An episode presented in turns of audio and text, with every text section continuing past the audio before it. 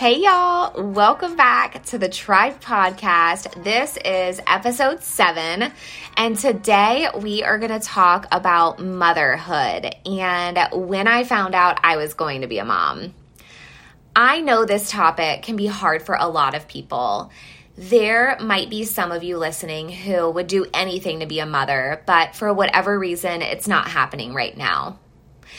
There might be others of you who are completely overwhelmed in motherhood and you're just trying to keep up and keep your head above water. Regardless of where you are on your journey, I hope that being vulnerable and sharing part of my story today encourages you. Romans 3, verse 23 says, For everyone has sinned, we all fall short of God's glorious standard. I am a sinner who continues to fall short and continues to be in need of a savior. And the context surrounding this story is that I was not living a life that glorified God. But looking back now as a mom of three that is completely sold out for Jesus, I can see how God is using my story to encourage other moms on their journey. And I'm so grateful for that. I was 20 years old when I found out I was pregnant.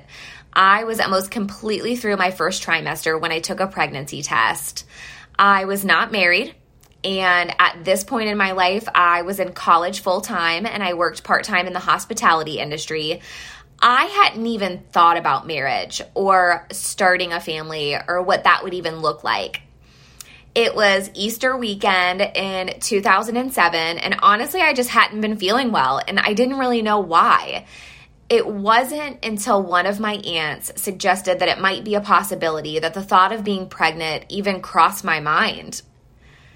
After taking what was probably 12 pregnancy tests over a two day period, I finally conceded that yes, I was pregnant and I needed to start figuring out what it would take to make sure I was taking care of myself and this baby. I'm going to pause here because one of my favorite things about God is that He chooses the most unlikely people and the most unexpected circumstances, and then He uses those things to point people back to Him. I hesitate to use the words single mom when I look back and I talk about this season of my life. By the world's standards, I was a single mom. But because I was surrounded by the tribe that was my family, I was never alone it was my family who didn't abandon me and chose to stay and love and support me. I wasn't single in the traditional sense because I had the emotional support and the encouragement and relentless love of my parents and my stepdad and my sister who rallied around me. I had my grandma and grandpa Dropsy who were going to have their first great grandchild, and they never made me feel bad about the circumstances surrounding my pregnancy. They didn't judge me or hold it against me. They were just excited to meet the newest member of our family. And to me, that's the ultimate example of tribe. I remember the pictures of my son when he was first born. I looked so young. My parents looked so young. I really had no idea what I was doing, but God, in His gracious and loving way, and without me even realizing it then, put a hedge of protection over me and my son. He protected my mind and my heart. And he protected me against what other people were probably saying about me and their judgment of the choices that I had made. Looking back now, I can say with 100% confidence that God gave me my son to change the trajectory of my life. God saw something in me that needed to be changed, and He saw something in me that I wasn't able to see in myself. He saw destruction and a heart that was far away from Him. But He also saw love and perseverance and loyalty. He saw hope and healing. I never gave up. I didn't give up on God bringing the right man into our lives to love me and my son, which happened in 2009. I didn't give up on my degree, which happened in 2010. The only thing I gave up on was my expectations of the life that I had in mind for myself because God, in His loving and glorious way, had a bigger and a better plan for me.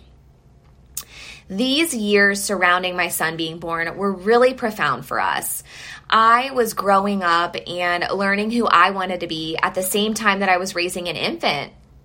I was working and going to college, and the whole time my heart was just bursting at the seams with the love that I had for this little boy. Everything I was doing was so that he could have a healthy and a stable life. In 2008, I dedicated my son to the Lord. There was a beautiful church service and time of prayer and dedication. And on that day in 2008, I made the decision to start living my life for Jesus. I didn't have all of the answers, and it didn't mean that I was going to be perfect from that day forward. But it was my opportunity to stand up and say, I want to be different. I want to live a life for Jesus because I believe the greatest glimpse of Christ my son will ever have will be through me as his mom. Because of the way that God chased me down and continued to lovingly pursue me, even in light of making decisions that were outside of the context of what He desired for my life, I was able to do these things. Mark 10, verse 27 says, Jesus looked at them and said, With man, this is impossible, but not with God. All things are possible with God. Anyone that knows my son Noah has seen his light. He is smart and funny he has so much love for the next generation, and he shows that in his actions and the way that he faithfully serves at our church every weekend. He's kind and he's caring. He's the type of kid you want all your kids to grow up to be. He makes me so proud to be his mom because he loves Jesus and he lives his life in a way that leads other people towards Jesus. It's so cool because I see him building his own tribe and I watch the way he interacts with people and the friends that he chooses. I see how he makes people feel. I see Jesus in him. Noah is so humble and loving and forgiving. And none of that would be possible without Jesus chasing me down and humbling me and protecting me as I ventured into the uncharted waters of motherhood. You know, like I said in the beginning of this message, I know motherhood is a really hard topic for a lot of people. But regardless of where you find yourself on that journey today, I just pray that you have a tribe of women that can walk alongside you and hold your hand and wipe your tears God made us to be in relationships with other people. I'm praying for you.